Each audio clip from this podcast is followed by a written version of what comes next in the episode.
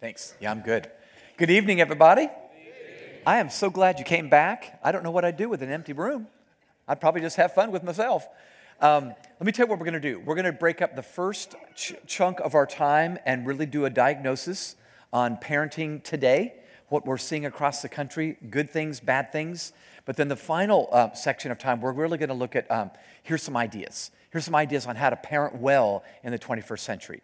I'm going to do my best to apply it to moms and dads, grandparents, uh, aunts and uncles, coaches, teachers. I know we have some educators in the room. How many educators are in the room tonight? Can I see your hands? Great. You, I think we ought to give you guys a hand. Could we do that real quick? Yeah, thank you for doing what you do. I know you don't do it to get rich, but um, thank you for doing it. Okay, so this morning, if you were here, you know I kind of started, I didn't kind of, I started with a pop quiz. I think we need to do that, do that again. You, you excited about that? Okay. So, you all know that a kid growing up in the 21st century, uh, their native tongue is social media. You understand, social media is big. So, what I'm going to do on the screens behind me is I'm going to put up, actually, I'm going to do it right now, 15 logos of social media apps that are on your phone, if you care to have them on your phone. And I'm going to give you one minute to decipher these 15 logos, these icons, okay? If you need to get help from the person next to you, do it. But I'm going to give you one minute. So get on your mark, get set, go.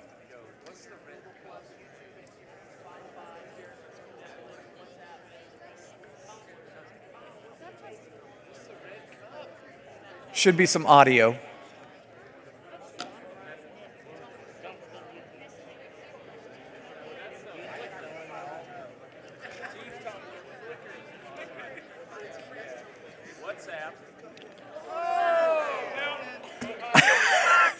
They're saying they're sorry up there.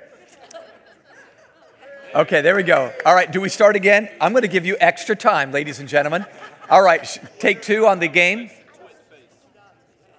Oh, they need me to hold a second because there's background music. You all can guess better if there's background music, right? Okay. I feel like I need to do a few jokes now. Yeah, there we go. Okay. Okay, I think we got it. All right, get on your marks. Okay, go for it.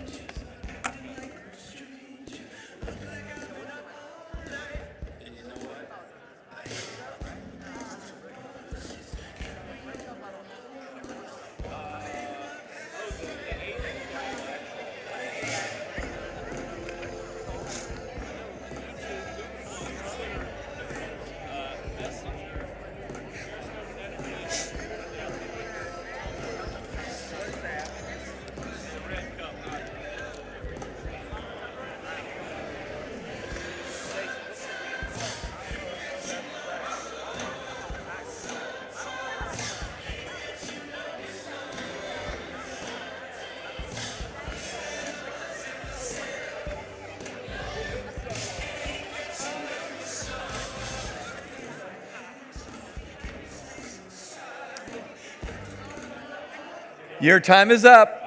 Okay, sorry. Uh, you actually had a minute and a half, you know. You do know that, okay?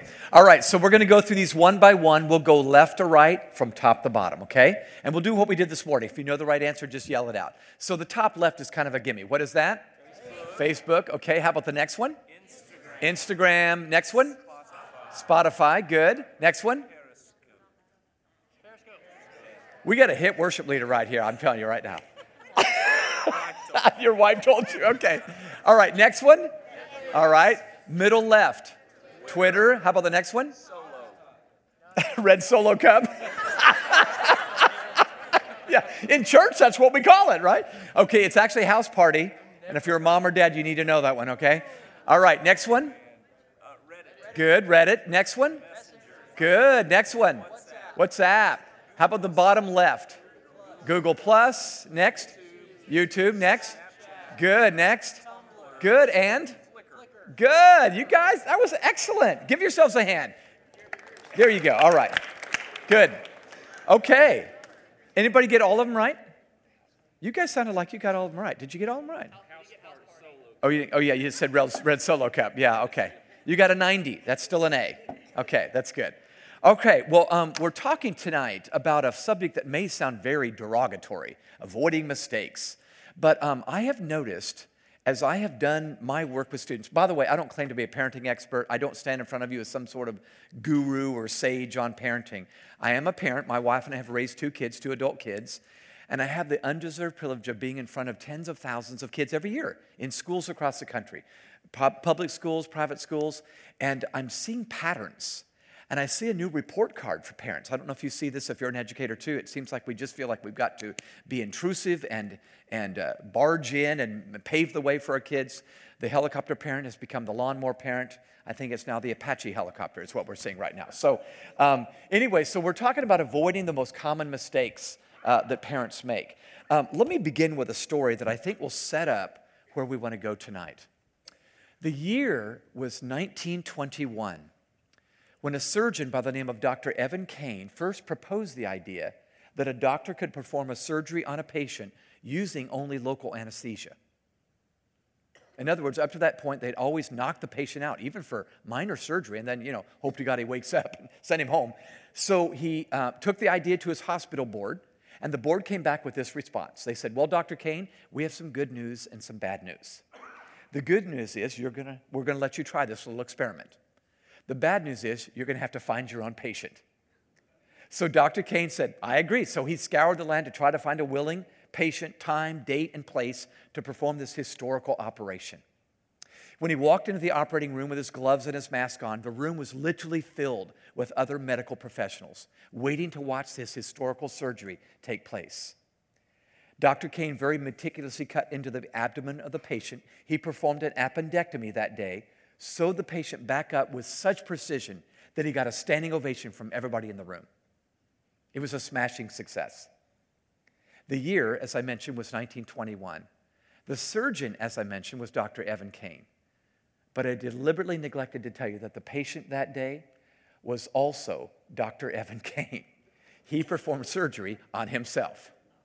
Does that gross you out right before dinner? Now, I don't tell you that to gross you out. I tell you that because of this.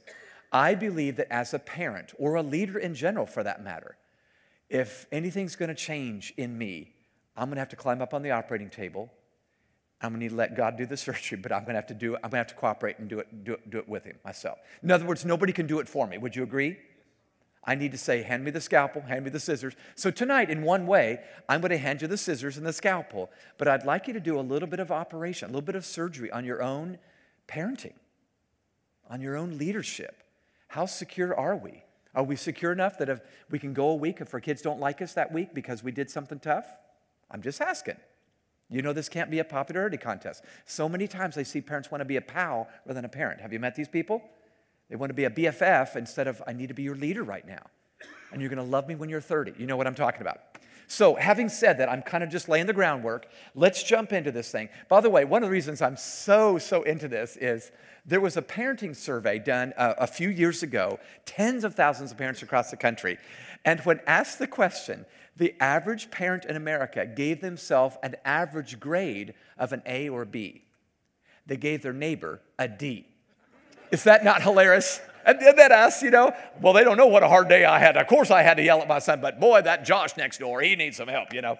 So um, anyway, uh, I just, I'm just saying, I'm not saying. Okay, so uh, what I'm going to do is I'm going to take um, some categories of mistakes. I thought the first half of our night we could look at some major categories that we tend to make mistakes in the 21st century. Now, when I did the book, 12 Huge Mistakes Parents Can Avoid, I literally did these 12. These are, I'm not going to go through all 12 of these, but these were the 12 mistakes that I saw most commonly made from New York to California. And most of them are well intentioned mistakes. Like, for instance, when we don't let our kids fail, it's because we don't want them to fail. What parent wants their kid to fail? Nobody. But would you not agree? Sometimes failure is the best teacher. Would anybody agree with that statement in here? So, on the one hand, we want to save them from every negative experience. But on the other hand, some of our best learning happened when we skin our knee or we failed something or, or whatever. So, what I'd like to do is I'd like to take these 12 mistakes and give you three categories that all 12 fit under. Does that make sense? If we did all 12, we'd be here till midnight, and I don't think you want to do that. So I'm going to do three major categories. So if you'll fasten your seatbelts, let's jump right in, okay? So, category number one is we tend to risk too little. Now, no parent at any day, if they're good, wants to take un, a reckless risk. But we're in a day where we absolutely are so afraid of risks that we tend to not let our kids do some of the typical things that we would have done 30 or 40 years ago. Would anybody agree with that? When I, my wife and I talk about our growing up years, I was outside. Mom had no idea where I was. She'd ring a bell or yell, and we'd come in when it was dark or whatever. And, and now today it's like, oh my, OMG, hashtag scary, you know? So, um, what I'd like to do is I'd like to just uh, illustrate. We lace our messaging all through life with messages about how scary life is. In fact, we're consumed with safety, danger, toxic, do not touch, flammable, hazard, do not walk, slippery when wet. Everywhere we go, there's this fear. In fact, we saw it about 20 years ago, vividly illustrated on the playgrounds of America. Do some of you remember about 20 some years ago, the playgrounds of America began to change? We were ripping the monkey bars and the jungle gyms off the playground. Some of you remember this? Immediately, psychologists began to write journals and papers saying, Wait, mom, dad, please don't do that. Because the same motor skills that a kid will use to navigate the monkey bars at seven or eight are the same motor skills they're going to use in their 20s when they move out of the house, when they get that big job interview, when they ask someone to marry them. But alas, we were determined 20 years ago to take those things off the playground. Well, it's interesting. The kids who 20 years ago were six and seven and eight are now 26, 27, 28. Did you know that counselors, therapists in America, Europe, and Australia are all writing the same thing? They're saying we are seeing a disproportionate amount of young adults who are having phobias about normal risk taking ventures, like the ones I just gave you. Now, certainly life is scary. Being an adult today, in fact, it's a verb now. You know that, don't you? My kids say I'm adulting, you know, because it's, it's a process of becoming a grown up. I'm just saying, have we messaged this so much that we've made our kids afraid to take a risk? We measure data, we, we measure kids, and the kids that are growing up today, which I totally believe in, I love Generation Z, are the most risk averse bunch of kids we've ever measured. I started teaching kids in 1979. It's my 40th year. Most risk averse. And I'm not saying we need to be reckless, but folks, wasn't our nation built on risk? America was an experiment in 1776, and we said, let's give it a shot. We had no guarantee. In fact, it was really, it was a, the odds were against us. But we did it. It was a group of entrepreneurs, men and women, that sewed flags and fought wars and did stuff that you just have to do. And that spirit has prevailed until, until today when we're so afraid for our kiddos, and it's a natural fear. I'm just saying, I wonder if the message has gone awry. And maybe we need to let our kids maybe skin their knee. Mama, so if you're taking notes, that's S K I N T A. Okay, you get my point. So let me, um, let me illustrate. There's a school over in New Zealand that's a brilliant case study, and I want to just give you a picture of what I'm talking about. So, Principal Bruce McLachlan is uh, the principal of Swanson Primary School, and there's a university right across the street that started noticing how absolutely risk averse this school was. They had taken all the dangerous playground equipment off the playground. And by the way, dangerous would be a swinging tire, maybe a skateboard. All that's dangerous. Get thee behind me, okay? And then they had, oh my gosh, a one to three ratio with teacher students. So with one teacher for every three students. They were just making sure there was going to be no litigation, you know, against the school. Well, the university, visitors from the university, uh, Professor Grant Schofield and his students came over and said, We'd like to try a little experiment. We'll gather the data, but we'd like to challenge you this next semester to put the dangerous playground equipment back on the playground and then reduce the adult student ratio. Well, that scared them a little bit until they explained. They said, just try it for one semester, we believe, well, our hypothesis is it's going to go very, very well. So instead of having like 25 teachers out there, they had maybe seven at the, at the playground. And they put all the allegedly dangerous playground equipment back out there. Well, if I can just give you the long story short, the first day, first day they said was pretty chaotic because the kids go, oh my gosh, there's no adults out here, you know. But they said by day two, the kids really began to look out for each other. You see, the grown ups, the teachers, and the, and the, principals had said, Now, kids, there's going to be fewer of us adults out here, so you're going to have to really own this playground. You have to be responsible for each other. In fact, fifth graders, I need you to look out for the third graders. And they really began to do it. In fact, what they were noticing was the kids were, bullying dropped because the kids were taking care of each other. Student engagement actually picked up in the classroom because they actually got their Wheaties out in the playground. By the way, can I just say something to you? Boys need playgrounds. Maybe girls do too, but we need to go do something that's not sitting in a desk for seven, seven hours. So all the good things that I believe God intended for us happened again. And so they were fully ready to engage in the classroom. Does this not make sense? So let me tell you what Professor Grant Schofield said following the experiment. This is so good. He said, Too many rules can have an adverse effect on children. The great paradox of sheltering is that it's more dangerous in the long run. Society, society's obsession with protecting kids ignores the benefits of risk taking. Keep reading. Children develop the frontal lobe of their brain when taking risks, meaning they work through the consequences. You can't teach them that. They have to learn risk on their own terms. It doesn't develop by watching TV, they have to take a risk. So, moms, dads, grandparents in the room, I think I'm preaching to the choir, but listen to me. We've got to let kids do kid stuff, and maybe they do get hurt. Not harm, but hurt.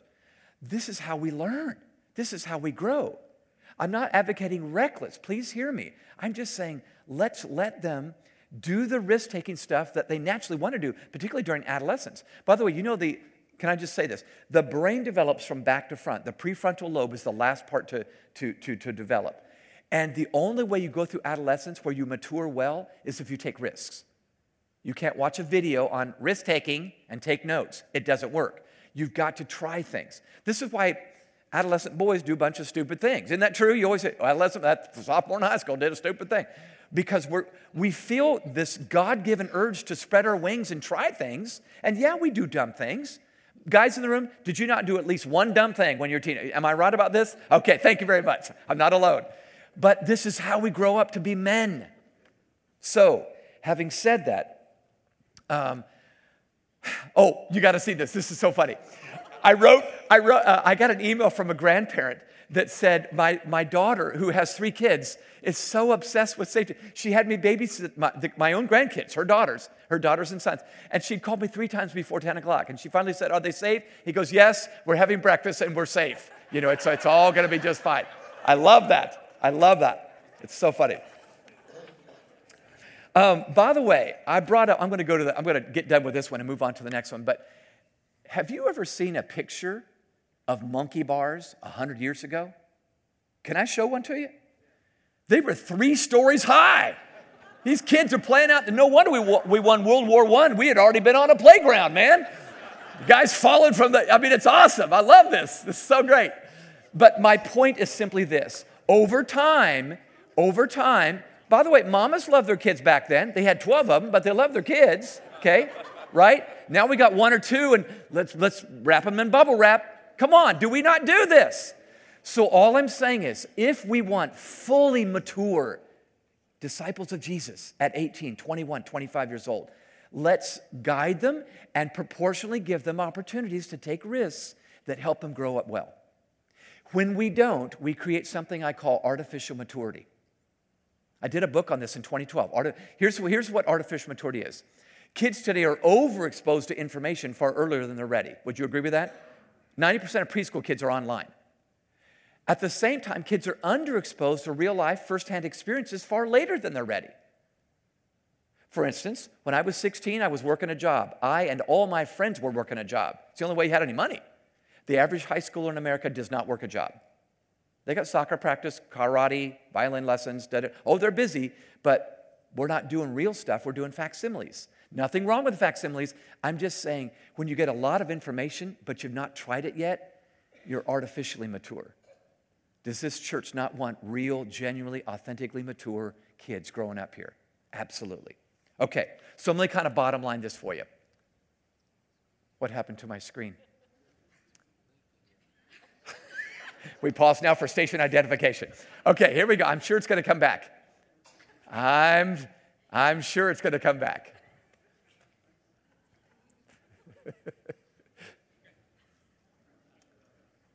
you got the right slide.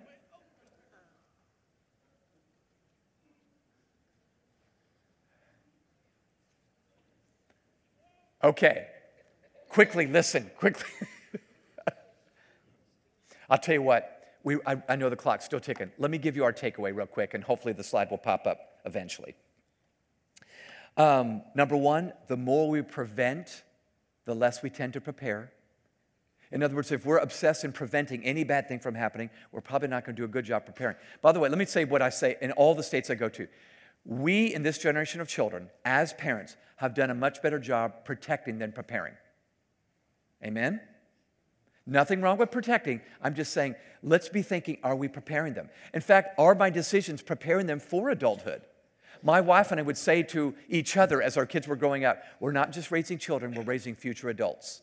We're not just raising children, we're raising future adults. And far too often, we prepare the path for the child instead of the child for the path. All right, let's do number two. Now, that's number one. The more we prevent, the less we prepare. The more resources we give our kids, the less resourceful they tend to become. Now, I'm not against resourcing kids. We want to resource our kids for education, for spiritual growth. But just know if we throw all kinds of resources at our kids, they don't need to be resourceful. Mom's going to get it for me. You with me? So let's be very calculated. I love, let me tell you a quick story. I love my friend David. He and I both have sons the same age. His son's name is Nick. When Nick was 13 years old, this was quite a few years ago, the latest iPod had just come out. Remember iPods? That's history, I'd realize. But okay, so the latest i, and so they were in the Apple store, and this iPod is right there. There's one more left. And Nick said to his dad, Dad, I want to get this iPod. There's only one left. Can we get it today? And David, the dad, said, Well, how much money you got? I don't have any, Dad. I've got nothing, you know?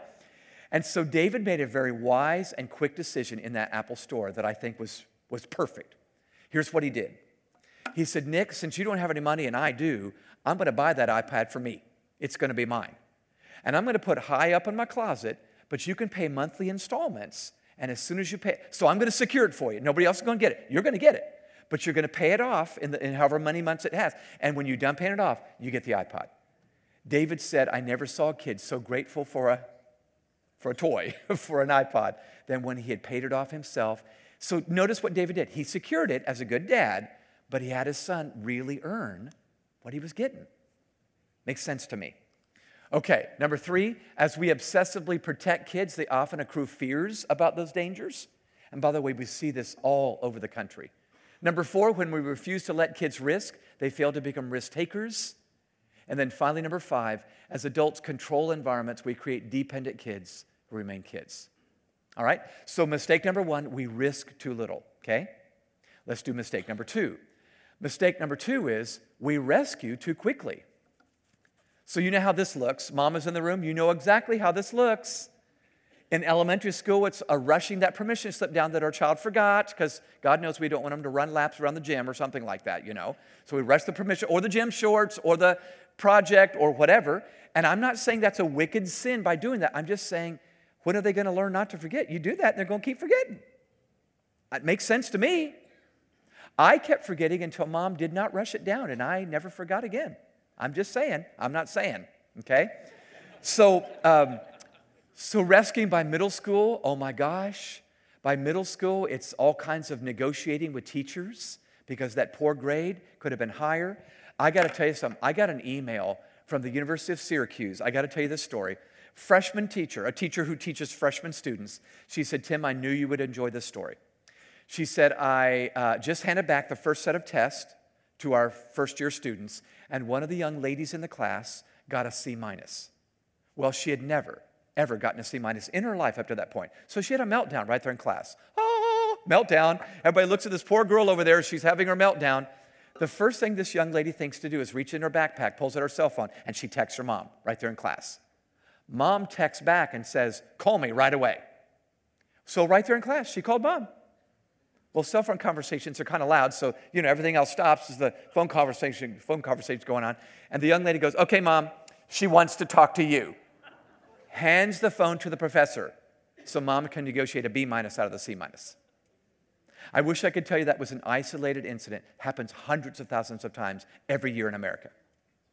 I just got a note from a school principal, high school principal, that said a mom had just called and she said, uh, I want my daughter taken out of her current science class because her former boyfriend's in that class and I don't want her distracted by her former boyfriend, put her in another class. I'm going, the best way for her to grow up is to be there in that same class I'm not cruel, folks. I'm not. I'm just saying, my mom and dad would have never taken me out of class for a situation where a breakup had happened. This is my best chance to say, I'm going to I'm going to get tough here. Am I preaching to the choir or to the enemy? Okay? All right. So let's talk about this real quick. Um, I'm going to tell you about Singapore math. If you're a, an educator, educator in the room, you know this term. Singapore math was an experiment based on a visit that we made to Singapore. American educators went over to Singapore years ago because these Singapore kids seemed to be so much smarter than our American kids. They were doing better in math every single year, year after year after year. When we got over there, our American educators noticed what they had done in Singapore was in the midst of the math curriculum, in the midst of all the math equations, they had mixed in soft skills with the hard skills. So they didn't just talk about numbers, they talked about resilience, good attitudes, and perseverance. Sounds like something a boss might want one day, don't you think? So, in the midst of all the equate, perseverance, resilience, positive attitudes. And while our American educators watched, these Singapore teachers gave these elementary school children a math problem that was two grades higher than they would, would be able to do. And they said, Kiddos, you can work as long as you want to try to get this right. Go. Do you know how long the average Singapore child worked on the math problem? The average was an hour before they either gave up and said, I can't do this, or some of them got it right. So our American educators flew back home and said, We're going to try that experiment in America. And they, dupli- they duplicated it exactly. Do you know how long our American students lasted on the math problem? 37 seconds on average before we went, This is too hard. Why do you give us hard problems? Now, I'm not faulting our kids, I'm faulting us. They are products of our making. And yes, we live in a high tech world where everything's quick and, and it's a quick click. But I'm just saying, we've got to build these soft skills in with the hard skills. And when I say soft skills, you know what I mean, don't you? Attitude, stick with it, resilience, all the stuff my mom and dad tried to build into me. And by the way, the, the, the moment I went off to college, I knew they loved me and it wasn't about me. They had built that into me. We've got to do it again. These kids are worth it. These kids are worth it. These kids are worth it. Okay, so Hara Estroff Marano, we have lost our slide again. Is anybody up there? Okay, there we go. Uh, this is the um, ed- editor for Psychology Today. Read with me what she says. Research demonstrates that children who are protected from grappling with difficult tasks don't develop what psychologists call mastery experiences. Kids who have this well earned sense of mastery, I'll read my notes. Kids who have this, it's back. Is it back? Kids who have this well earned sense of mastery are more optimistic and decisive. They've learned they are capable of overcoming adversity and achieving goals. Kids who have never tested their abilities grow into emotionally brittle young adults who are more vulnerable to anxiety and depression.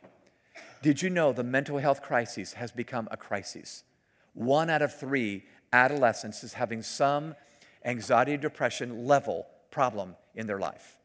It sh- it's not supposed to be this way. I think we got, like I said this morning, we got ambushed. We didn't know this was going to happen. So, how do we lead them through this? By the way, one of the many schools we work with is a, um, a boys' Catholic school in Little Rock, Arkansas, because they had so many parents wanting to rescue their children from any, you know, forgotten whatever. They put a sign up in the lobby of the school I want to show you this sign. I really, really want to show you this sign. Can you help me, boys? Please. This is awesome.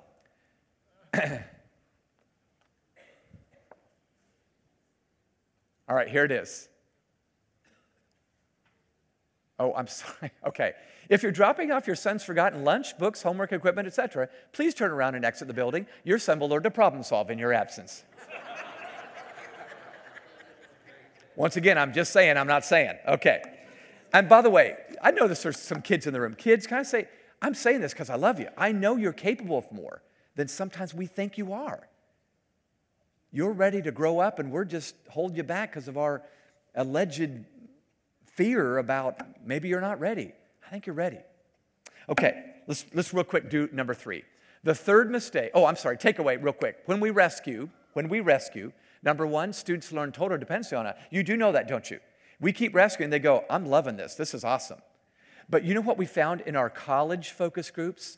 Many college students have a love hate relationship with their mom and dad. They love the fact that mom is stepping in all the time, but they hate the fact that she didn't really believe in me, I guess, because she does it. She's Superman. I'm Lois Lane or Jimmy Olsen. Number two, it fails to teach them the consequences of poor choices.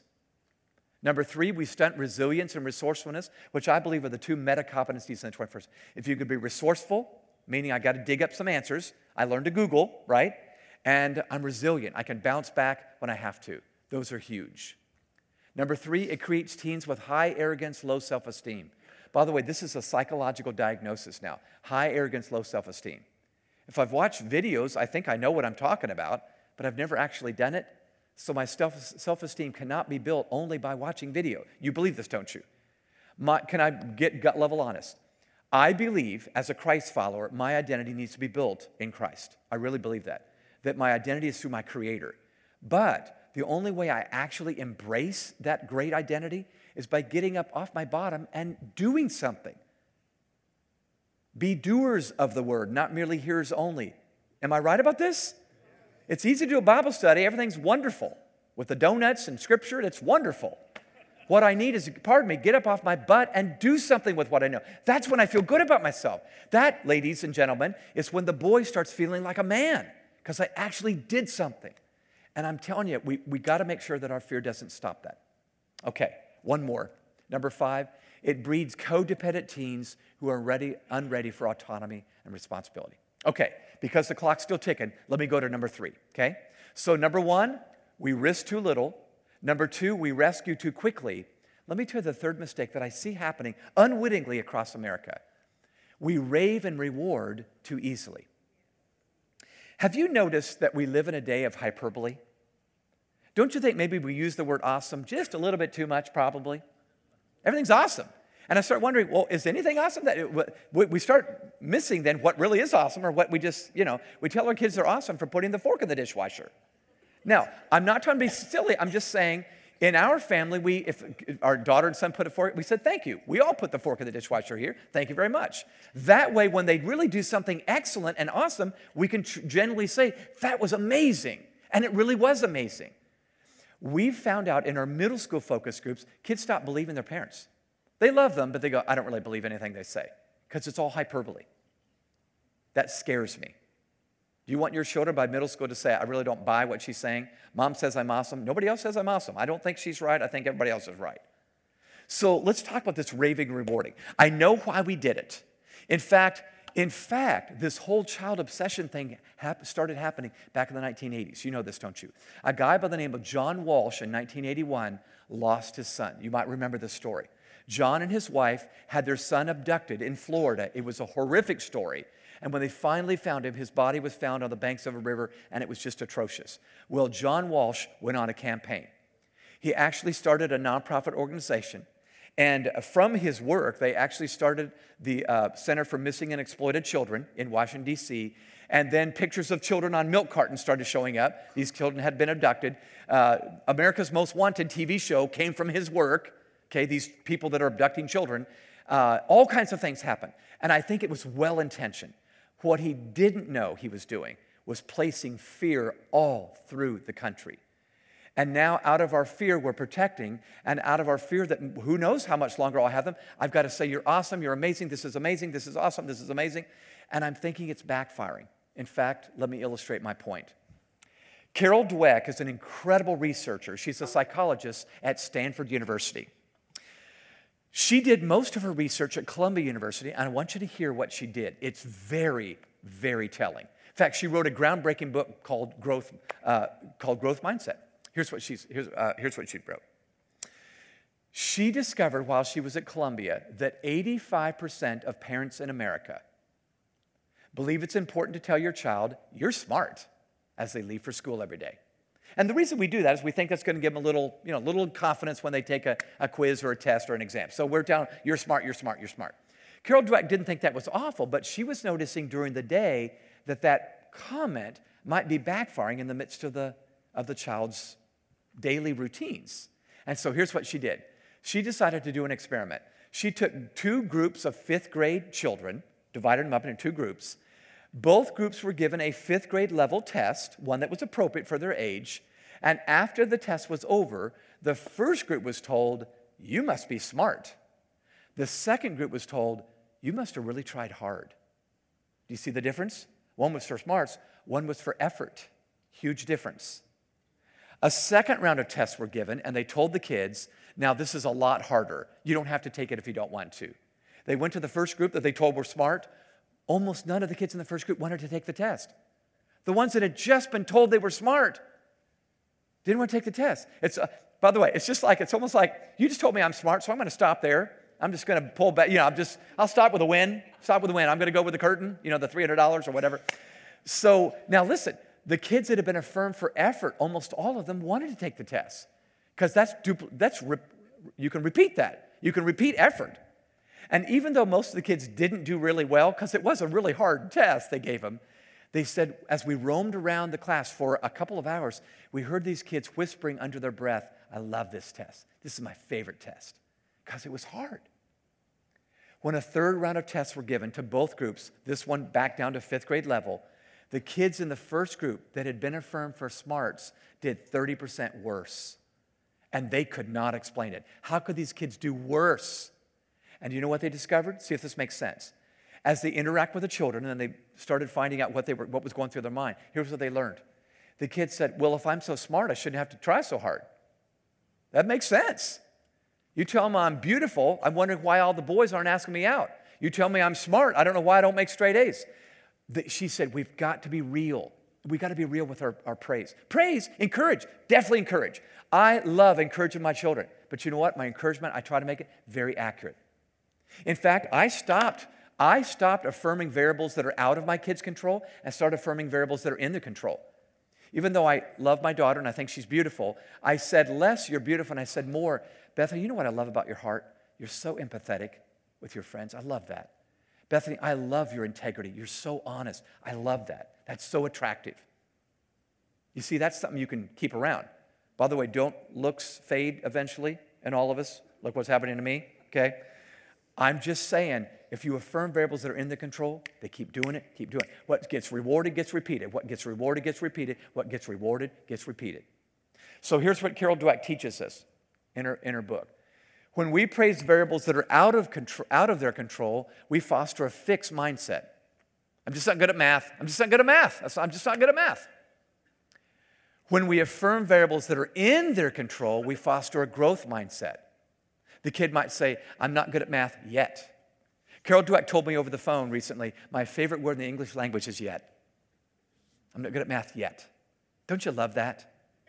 Now, that kid may never love math. They may never turn into Albert Einstein. But don't we want to? She says the brain is like a muscle, it keeps growing. If you let it, if you grow it, if you don't pigeonhole yourself, I'm just ugly, I just can't play baseball, I just. And instead say, affirm variables that are in their control. You hear me? Okay, so let's keep going. Um, I love what. Uh, I love what Dan Pink said. He's become a dear friend. He said, When kids are conditioned to expect rewards, their motivation begins to depend on the reward, not the inward satisfaction of achieving. So let's talk about a child's brain for just a second and then we'll move on. Um, doc, Dr. Robert Cloninger has done brain research on the prefrontal cortex. Remember that part that's up front, which monitors the reward center of the brain. He says the brain has to learn that frustrating spells can be worked through. The reward center learns to say, don't give up, don't stop trying. A person who grows up getting too frequent rewards will not cultivate persistence because they'll quit when the rewards disappear. Does this make sense? Now, I don't suspect anybody in the room is doing a, an atrocious job at this. I'm just saying, let's be way more intentional going forward. As your kids grow up, as your grandkids grow up, let's not reward too quickly. Let's not rave over things that shouldn't be raved over. Let's not rescue.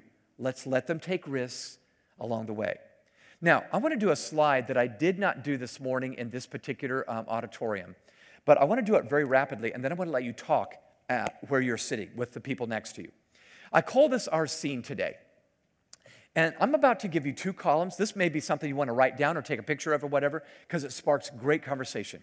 We have done this slide, I've done this slide with a half a dozen pro teams basketball, football, baseball. We work with the New York Giants and the Tampa Bay Buccaneers and the San Francisco Giants and the Houston Rockets. And they're all going through this slide because we're talking about this. This is, this is interesting. What I'm about to give you is two columns. On the left hand column, I'm going to give you five words that spell the word scene. And you're immediately going to go, yep, that's our world today. That's our 21st century world. Our world is full of these characteristics, okay? But then off to the left, I'm going to give you the unintended consequences of that scenario, what we didn't see coming along the way as an unintended consequence, okay? So fasten your seatbelts, here we go. The letter S, our world today is full of speed. Would you agree with that? We want everything faster and faster. We want high speed internet access and nothing less, okay? We don't, we don't call it gram, we call it Instagram. Even the name has to sound fast to us, huh? Okay? Would you not agree? We tend to be a generation that's pacing in front of the microwave oven. It's ridiculous, is it not? This muffin's taking 60 seconds. What's wrong with this thing, you know? It's true. I'm less patient today than I was 20 years ago. Now, think about it. If I'm a kid growing up in this world today, if that's all I've ever known, I can easily assume that slow is bad. I don't like slow. Can't even navigate slow. Folks can ask you a rhetorical question. Wouldn't you agree? Some really good things happen slowly. Good marriages happen slowly, over time, not overnight. Good talent is developed slowly. Somehow, our world doesn't condition us to do this, to believe this. Here's another one, the letter C. Our world today is full of convenience. And don't we all love the modern day conveniences we enjoy? I sure do. I wouldn't want to be without them. But if I'm a kid growing up in a world of conveniences, everything is a quick click, like I said before, I might draw the conclusion hard is bad. Did you all know that the number one phrase that K 12 educators say they hear from kids today? This is too hard. They tell their teacher that. This is too hard. They're weighing in, you know? Interesting. The letter E. Our world today is full of entertainment. And by the way, now it's in our hands with us everywhere we go. Have I right about this? Would you admit with me, if you got five minutes to wait in line, aren't you pulling that smartphone, checking out March Madness, email, whatever? You know, we want to find one little stimuli because we don't want to be bored. And that's my point. If I'm a kid growing up in this kind of a world, it's so easy to conclude that boring is bad. Now, I would admit to you, ladies and gentlemen, I didn't like boring when I was 16 years old. But do you know what we know now that we didn't know when I was 16? Neuroscientists tell us today our brains actually need boredom.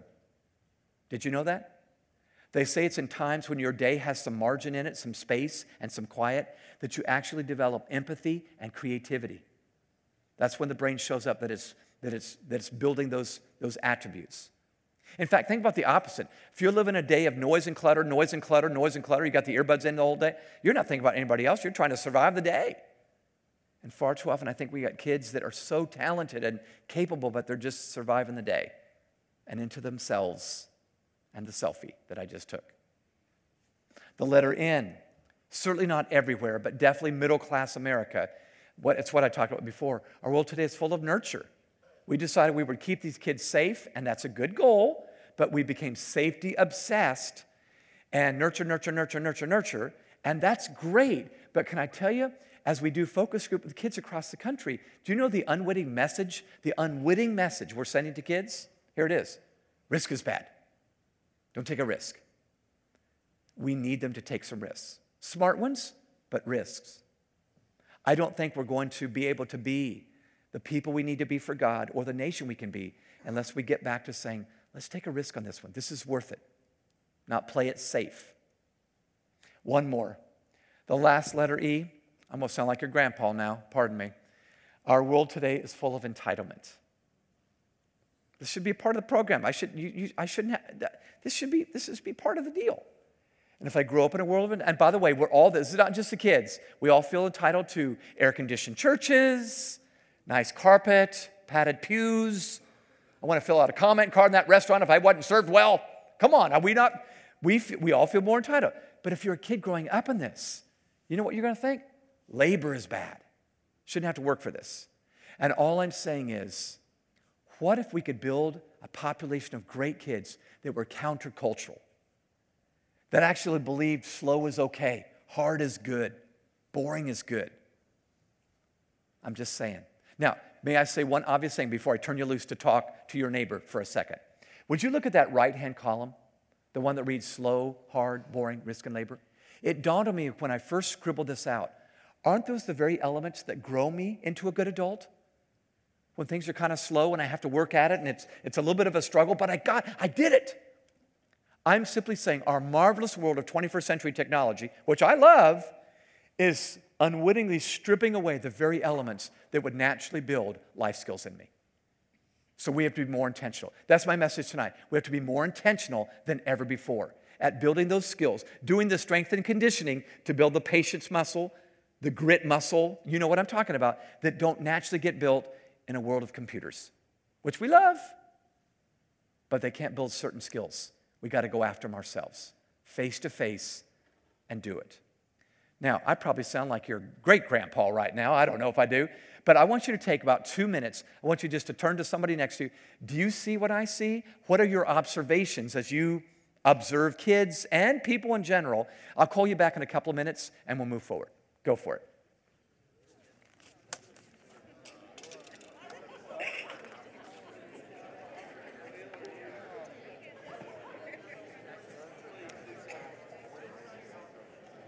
Hmm? Yeah, good. Yeah. Okay, yeah, I knew they were having a hard time. Okay, thanks. Yeah, I'll do this.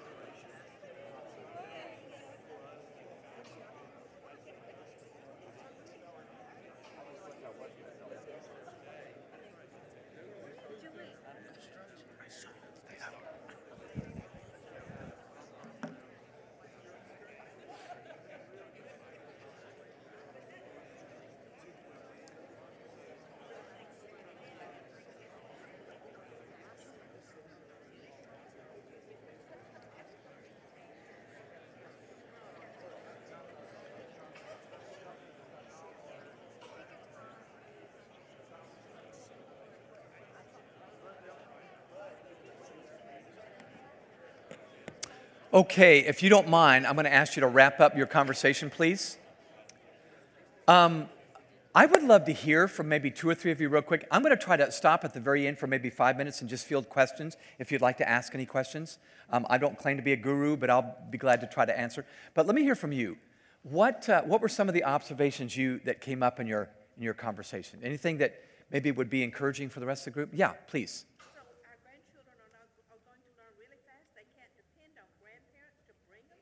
Ah, yes. Yeah.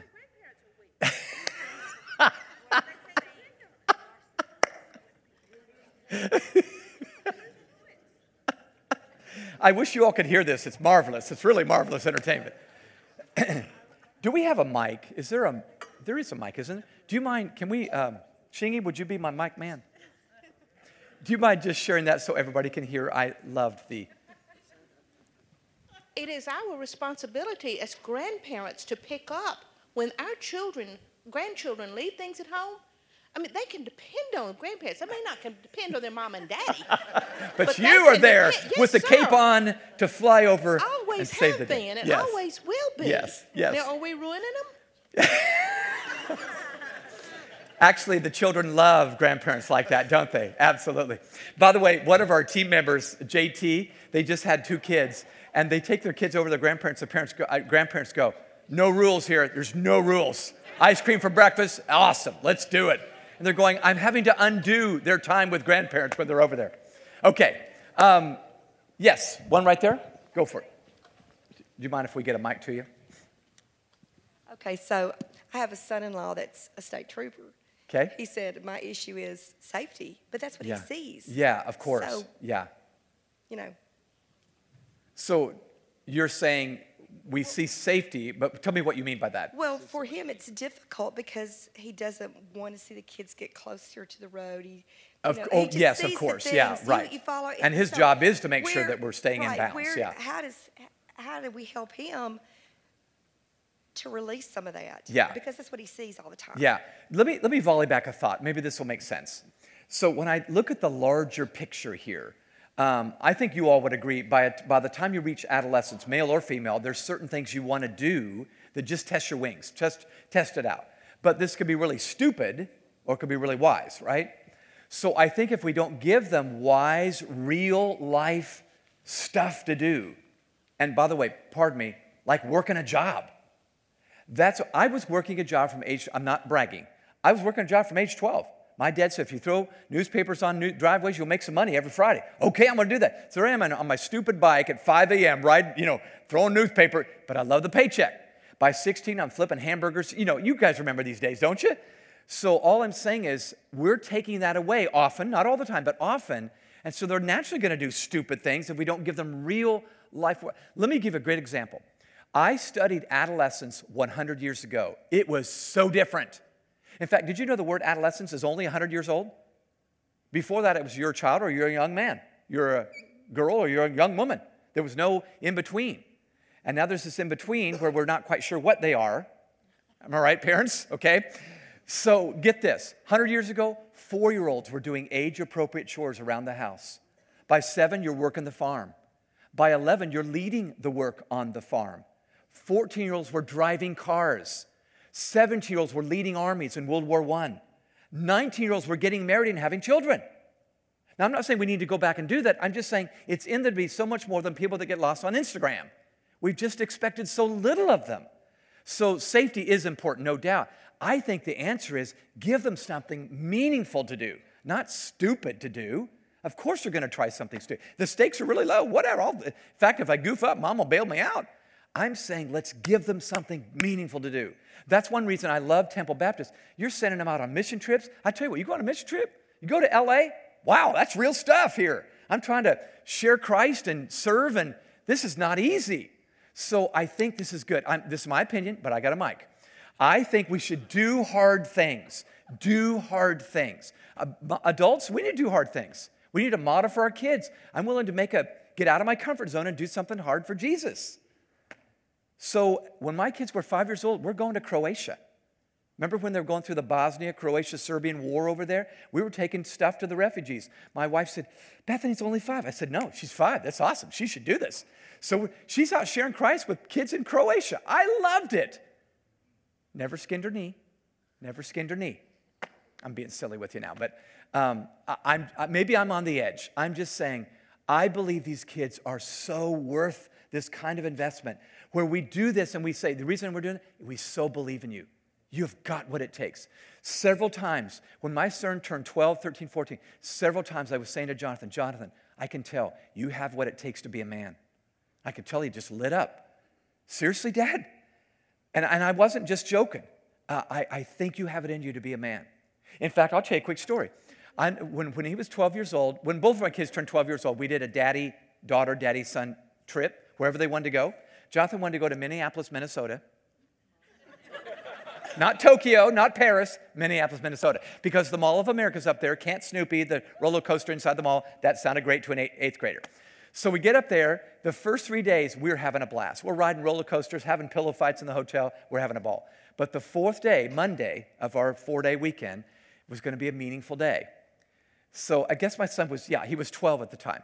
So on Monday, we get in the rental car that we've got and we drive out to one of the 10,000 lakes up there in Minneapolis area. I park the car right next to a lake in a parking lot. And I said, Jonathan, I want to do something different now. I want to do something a little strange. He said, Tell me something I don't know. He literally said, I said, Shut up. I said, Jonathan, um, I want to trade places with you. What do you mean? I'm going to get out of this car and try and get into the passenger side, and I want you to climb behind the wheel of this car. I want you to drive this car. First thing he said was, Dad, that is illegal. That is illegal. That is illegal. He's a, he's a rule keeper. So um, I said, Jonathan, we're not going to drive out in the road. We're just going to stay here in the parking lot, and we're alone here. I want you just to drive this big machine. And I think you can do it. For, next thing he said, Dad, mom will not like this. That's what he said. That's what he said. I said, Jonathan, mom does not need to know. Come on. Well, it took me 15 minutes to talk him into it, but he finally, this little eighth grade, this little 12 year old kid, got behind the wheel of the car and I explained the steering wheel and the gear shift and the accelerator and the brake and all the stuff. And it took about 15 minutes, but finally he turns it on and he backs the car out. Well, he's a boy. Within five minutes, he's He's doing everything he's seen me do, you know, backing the car up, parallel parking, diagonal parking, racing to the parking lot. He drives for about 20 minutes until I finally said, okay, stop the car, stop the car. We get back in our other seats, our right seats. He's now the passenger, I'm the driver. And I said, Jonathan, I know this is going to feel cheesy, but talk to me for a second. How did you feel when you first got behind the wheel of that car? He goes, Dad, I'll be honest with you. I panicked. I didn't think I could do it. I said, What'd you just show me? I guess I showed you I could do it. I said, Exactly. And Jonathan, that's exactly the feeling you're going to have becoming a man. You're going to feel like you don't know what you're doing. By the way, ladies, that is the truth. We don't know what we're doing. But anyway, I said, You're going to feel like you know what you're, but you know what? There's a God given thing going on inside of you. You drove this two ton machine. You can do this. Now, all I'm saying is, in your life, not just cars, in your life, you need to be a driver, not a passenger. You need to own this thing. You need to not blame somebody else when you don't get to where you want to go. You're a driver, not a passenger. This is how you're life. And that opened up a conversation about how his body would be changing in the next several years, his view of girls would be changing over the next several years, his view of his parents would be changing over the next few years. And then I said, Jonathan, what else did you know getting behind this wheel? He had to think for a minute, but he got it right. He goes, Well, I knew you were right there. I said, Exactly. And Jonathan, listen to me. In your life, your Heavenly Father, right there, you're never alone. It was a great conversation. And afterwards, we, I, drove the car. Uh, about five minutes away, there was an old graveyard that was about five minutes away. One of those old 19th century graveyards with the epitaphs, and you know everybody had a little line about them, you know that sort of thing. And uh, I said, Jonathan, this is going to feel really weird, but I'd like to walk through this graveyard. You and I just walk around and read the tombstones for about 10 or 15 minutes in silence, no talking. He goes, Dad, this is weird. I said, I know it. Just, just do it. So for about 15 minutes, we just read gravestones. It's, it was weird. It was daytime, so it wasn't that weird, but it was weird. After we got done, we talked about what we'd seen. We saw some people that lived a long time and some people that didn't live long at all. We saw some people that had very nice things written about them and some people not so much. And then we began to talk about ours. What would be the sentence that would be written about us? Is it just, I'm really good at video games? Was there something better? I had the most amazing talk. I mean that. I mean, when I say awesome, I really mean awesome now. I had the most amazing talk with a 12 year old boy who started talking about what he wanted his life to mean. But my point is simply this I've been nudging, they're not amazing. I've been nudging my kids ever since about 12 this is your time. Step up. This is your time. Step up. Both of them worked all the way through high school. Both of them. And I'm just saying, it's not because I didn't have any money to give them. I did.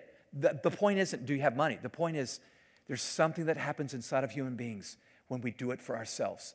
And that's what I long for with this generation. They're too good for us to take that away. Okay. Um, time for one more? Let's do one more. Any, any other? Yes, I promise not to make this long of commentary for every one of your your questions here. Thanks, Shingy. We have two wonderful grandsons. I had a grandfather that I loved dearly, and I now know what he meant when he said, If I believed in reincarnation, I'd want to come back as a grandson. that's, that's awesome. I love that. That is so cool. Okay, so we're going to take the last chunk of time and I want to talk about solutions, okay? So this is where I really want you to pay attention. But Shingy reminded me of something. I, um, I do a blog on these kinds of things three times a week. I write on Tuesday, Wednesday, and Thursday and send it out first thing in the morning. If you'd like to get the blog, uh, we have a little sign up. You don't have to do it if you don't want to, but um, it'll come right from my outbox to your inbox. But I do articles on leading the next generation well. So feel free if you want to just give us your email address and I'll, um, I'll sign you up. Um, okay, so let's move forward now.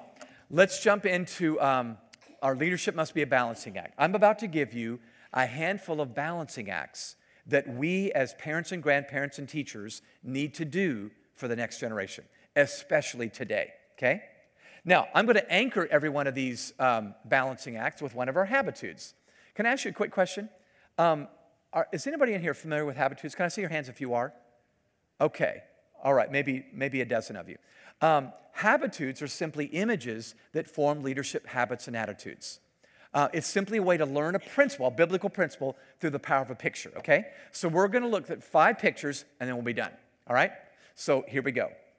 The first image I would give you if you're going to be leading this next generation well in your home or wherever you are is, is one that I call chess and checkers. Chess and checkers. Talk to me for just a second. If I was to open up a box of checkers and then I was to open up a box of chess, I would notice immediately it was this very same game board, right? So I could be tempted to think, oh, same game. You know that's not true. Okay, here's where you talk. What would be the first difference I would notice inside the two boxes? It's the pieces, isn't it? When I play the game of checkers, all my pieces move alike. They all look alike, they all move alike, same shape, same size. So I treat them all alike. In chess, however, if I have any hope of winning the game, I have to know what each piece can do. That a knight goes up two and over one, and a bishop goes sideways, and a rook, and a pawn, and a king, and a queen. Only in knowing the strength of each piece can I win. You know what I've come to believe? Mediocre leaders, mediocre parents play checkers with the kids. They treat them all alike and they get average performance. Great leaders have learned to play chess in the relationships of their life. Great parents have learned to play chess with their children. If you have more than one child, you know exactly what I'm talking about. Have you ever noticed? They're not alike. Born out of the same womb, eating the same green beans under the same roof, and they're so different. And if you try to treat them alike, now I know what your argument is, but if, if we don't treat them alike, isn't that unfair? Fair is not what we're called to do. What we're called to do is justice. And that means you know exactly how that heart responds to leadership and you do what that heart needs. For instance, I'll give you a good example. If we discipline, if we wanted to discipline our kids, you'll get this one right away. Discipline had to be different. If I sent Bethany to a room, she'd go, Great, see you Thursday. That was not a punishment, right? Okay? Jonathan, oh my gosh, OMG, no people, you know? So all I'm saying is you learn how to lead those children uniquely. How many of you have more than one child? Can I just see your hands? Okay, many of you. Am I right about this? You're playing chess, not checkers. Now, I don't think I'm teaching you anything you don't know, so why don't we do this better? I think I know the answer. Talk to me real quick. Which of those two games, chess and checkers, takes longer to play? Which of those two games is harder to play? There's our problem. It's too hard. Just do what I tell you to do, you know? So listen to me. I'm going to give you an application for this. It seems to me like there's three kinds of kids, whatever their age 5, 15, 25, three kind of kids. And I believe I need to lead them differently, communicate with them differently, discipline them differently based on the kind of kid they are. So the first kind, you'll recognize this one right away, is the driver child, okay? You know what this means, don't you? They're very driven. They have a very strong will. In fact, on a good day, you say, that's a strong willed child. On a bad day, that's a stubborn child, right? Am, am I true? Um, this child has a very large personality, oftentimes. In fact, they're the kid that you go, I told you that seven times. Did you not hear me? And they go, uh uh-uh. uh And they're telling you the truth. And you know why they're telling you the truth? Because they have 14 better ideas than the one you tried to communicate to them, and they never heard it. Because they've got such a strong idea of what they want to do. So with a driver child, this is not unloving. You have to be very clear and very direct. You can't dance around the issues. You can't beat around the bush. You can't drop hints and hope to God they'll get it. In fact, you got a five year old get down on their level and say, Johnny, look, look at me, look at me. Clean your room by noon on Friday. Whose room? Who's going to do it? What time? You have to do that. Anybody with a driver child? Am I not right about this? Now, I'm not saying be rude, I'm saying be very clear and very direct. Okay? Now, the second kind of child is the opposite of the driver child. This is the diplomat. They're the opposite. This is the peacemaker that loves harmony. Everybody's getting along. Everybody loves each other. They'll often acquiesce their wishes on the playground because, you know, whatever. My daughter Bethany, my daughter Bethany, diplomat. Her favorite word in middle school was whatever, whatever, whatever, whatever, whatever, whatever. if I want her to clean up a room, you know, I said, Don't you want a clean room? Not really, whatever, you know. So with a diplomat, you need to seek cooperation because they love harmony. They want to cooperate. So the motivation will never be a clean room. They couldn't care less about a clean. But the, so what I would say, I say, Bethany, I know you don't care about a clean room. You know what really helped me? You know what really? What, Dad? It would so help me if your room was clean. Could you, could you give me a hand on that? Sure. But the motivation was different. The, what motivated her was helping others, not a clean room. So the motivation is just different than, than, than, a, than a, a driver. The third kind of child is probably the most misdiagnosed of all. I'll call them the dreamer child. The dreamer child often has a very vivid imagination. Sometimes they're a dreamer, they truly are a dreamer, My son Jonathan's a dreamer child. He had a wild imagination. In fact, at dinner time, it was always Earth to Jonathan, Earth to Jonathan, come in, please, you know, because he's, he's off in la la land somewhere. But the dreamer child, I think the best way to lead them is to provide options. So let's say you want them to clean up the room by noon on Friday. I, the best way to do it for Jonathan was not just say, clean up your room. I'll never forget, I said, clean up your room. I went in 30 minutes later. Not only was the room not cleaned up, there were four new construction sites going up in the room. So, what are you doing? Dad, I had an idea, you know? So, um, with, with the dreamer, you provide options. Here's four ways you can get to the goal. You get to choose the way. I do need you to get to goal. So the goal isn't diluted on any one of the three, but the way you motivate them is different. Everybody follow me on this? This really deserves an entire semester course on it. I'm giving you five minutes, but play chess, not checkers. Play chess, not checkers. Play chess, not checkers. And by the way, if one of your kids notices you're disciplining different, they go, That's not fair. Bethany did that. She noticed I disciplined Jonathan different. I said, Bethany, remember chess and checkers? I told him this. I taught this to them. I said, Remember chess and checkers? He's different. They, yeah, he is different. That's true. Okay. And, and she was okay. So, anyway, let's go on. The next image I want to give you is the velvet covered brick. I love this image. I want you just to look at this photograph. You see what's on the outside? That's nice, soft, plush, red velvet. Smooth and silky. Feels good when you rub it against your cheek. Inside, that's a brick. Hard, crusty, kind of cold. I believe great parents are velvet bricks. Tough and tender, grace and truth. Does this not sound strangely biblical? Jesus was the most brilliant and is velvet brick. He meets a woman who's caught in adultery one day. And remember, after the accusers put the rocks down and walked away, he said, Where are your accusers? And she said, They've left. And Jesus said to her, Neither do I condemn you. That's velvet. What he said next was, Go and sin no more. That's brick. True? So, velvet brick, here's your application on this one. Mom and dad, they need you to be, number one, responsive. That's the velvet part. Meaning, I display, I display acceptance and support and belief. I'm attentive to you. I get you. I've got your back. I love you. Now, I believe all of you do that well. I'm just saying, would, that it, would to God that every kid in America had a responsive, caring adult in their life. We would probably solve half our problems if we had that going for us.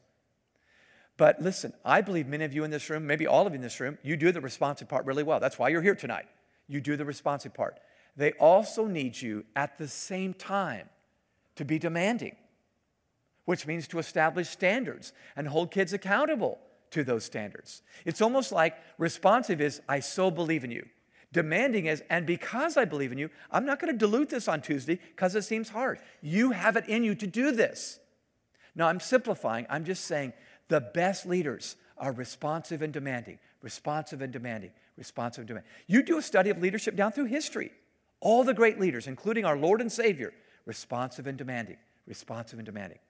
My dad believes in me. He's calling it out of me. I'm going to do it. Yeah, it's hard, for sure but he so believes I can do this. Mom believes in me. And because she does, she doesn't let me get by with mediocre. She knows I'm able to do more than mediocre. Does this make sense? I know I'm preaching. Many of you believe this way. This, I made this, may this simple picture haunt you wonderfully the rest of your life, okay? Responsive and demanding response. And by the way, on any given day, they might need response. Teachers in the room, those kids might need responsiveness from you at 10 a.m and demanding this from you at 1 p.m. on the same day. Am I right about this? It's like, oh my gosh, what's going on here? So just know you need to be going around with your antennas up saying, Holy Spirit, do they need responsiveness from me or demandingness from me right now? Okay, let's keep going. I love this one rivers and floods. This is all about focus and clarity. Um, real quick, the river and flood analogy is, is, is just helpful. Um, the difference between rivers and floods, they're both water, right? They're both about water. The big difference is floods are water going in every direction, kind of relentlessly going any random direction. Rivers are flowing into a single direction because they have banks to them. And you can leverage a river really well. You can, you, you can hop in a boat and float down the Mississippi River, use it for transportation. You can light up an entire city with the flow of a, of a, of a river. This is all about the messaging we give them that needs to be very clear and very focused. You're going to have hundreds, maybe thousands of conversations with your children and grandchildren over the years that they're growing up. But I believe there's two mega messages that need to be directed at kids while they're growing up. And I believe they need both to be ready for adult life. Let me give them to you real quick. The childhood message, just let's just say the first 10 years of their life, they ought to be convinced of these messages. You are loved. You are unique. You have gifts. You are safe and you are valuable. Again, like I said before, would to God that every kid in America had some caring adult that said, You're loved, you're unique, you have gifts, I got you. But as they move into adolescence, things are happening in their brain, things are happening in their body. You know this. And there needs to be a new set of messages. Not against the first set, keep doing the first set, but a new set needs to be communicated. And I found far too few teens get this message in middle class and certainly affluent America. Life is difficult. You're not in control. You're not that important. You're going to die, and your life is not about you. Thank you very much. Now, I know this sounds hard. Let me tell you something. My mom and dad this, did this so beautifully. When I went off to college, I told you before, I knew I was loved and I knew it wasn't about me. And that made me ready for adult life. That made me ready for employment. I was ready for a boss that would say, This is what we got to do. All right, bring it on. Not, Well, do you love me? Do you love me today? I, I wasn't doing that. Folks, I'm telling you, employers are telling me all kinds of stuff that only tells me the parents did not get these, ready, these kids ready for a job. This is, I believe this needs to happen. Now, neither one of them undo the other, right? They don't. And I would say they're both mixed. We, we actually, I mixed them all in. As my kid was, my Jonathan was eight or nine. I said, man, Jonathan, life's hard. We just had a conversation recently. He's 26. And he goes, yeah, it's hard sometimes. And I said, you, You're right, but you know what? You got it. You can do this. He's married now. Their first year of marriage was, it was kind of a tough first. Remember your first year of marriage? Okay, it was the first year of marriage. And I said, Jonathan, you can do that. You can love her. You can lead her, but you've got to do this. So, all I'm saying is rivers and floods, two clear messages. Now, let me just say this. If you only give the first set and not the second set, by 21, you got a brat. If you only do the second one, not the first one, some kids in disadvantaged situation only have the second set, you've got a poor kid that's looking for love in all the wrong places. True? So both are necessary. Both are necessary. Both are necessary. Okay, two more. I love this one. This is one of our brand new habitudes. I think it's out on the table, in fact. It's called Surgeons and Vampires. This is all about giving feedback to your kids or your grandkids, okay? Giving feedback. I believe you'll tend to give feedback either motivated like a surgeon or a vampire. Now, stay with me. This is a very odd combo, wouldn't you say? First of all, let's look at where they're alike, okay? Would you agree you don't look forward to either the surgeon or the vampire? True? I'm not looking forward to either one of these guys, okay? Number two, they both draw blood. True? I mean, maybe that's why you don't look forward to them. I don't know. But ultimately, lead to two very different outcomes. I believe that when we are giving feedback, we can either do it like a surgeon or a vampire. I'm either going to be like a vampire where I kind of surprise my child, bite them. I don't mean literally, but I mean, you know, we're just, oh my gosh, it's scary. Darkened room, nobody knows what's about to happen. The vampire sneaks up, bites the person, you know, it's awful, and the person never recovers. Surgeons, very different. Well lit room, everybody knows what's coming. We're about to have a surgery. Uh, the surgeon's well prepared for this surgery. A lot of preparation has gone into this. And by the way, he doesn't slice up the whole body, he just takes that one tumor out. We're not maiming the character of our children when they make a mistake. We're saying, let's just take this one tumor out. So here's my thought my thought is that for us, we will offer feedback to our kids either from relief or belief. Now, let me tell you what I mean by this. Far too often, we offer feedback out of relief. I just want to relieve this frustration I've got, right? I want to get this, we even use the term, I want to get it off my chest. I need to vent. We use terms like that. That's a, that's a vampire. Blah, there it is, you know? And we may, everything we may be saying may be true. It just does no redemptive work. It's just, we're like a vampire. We hope they will recover one day. A surgeon does that, I believe. It still hurts, maybe.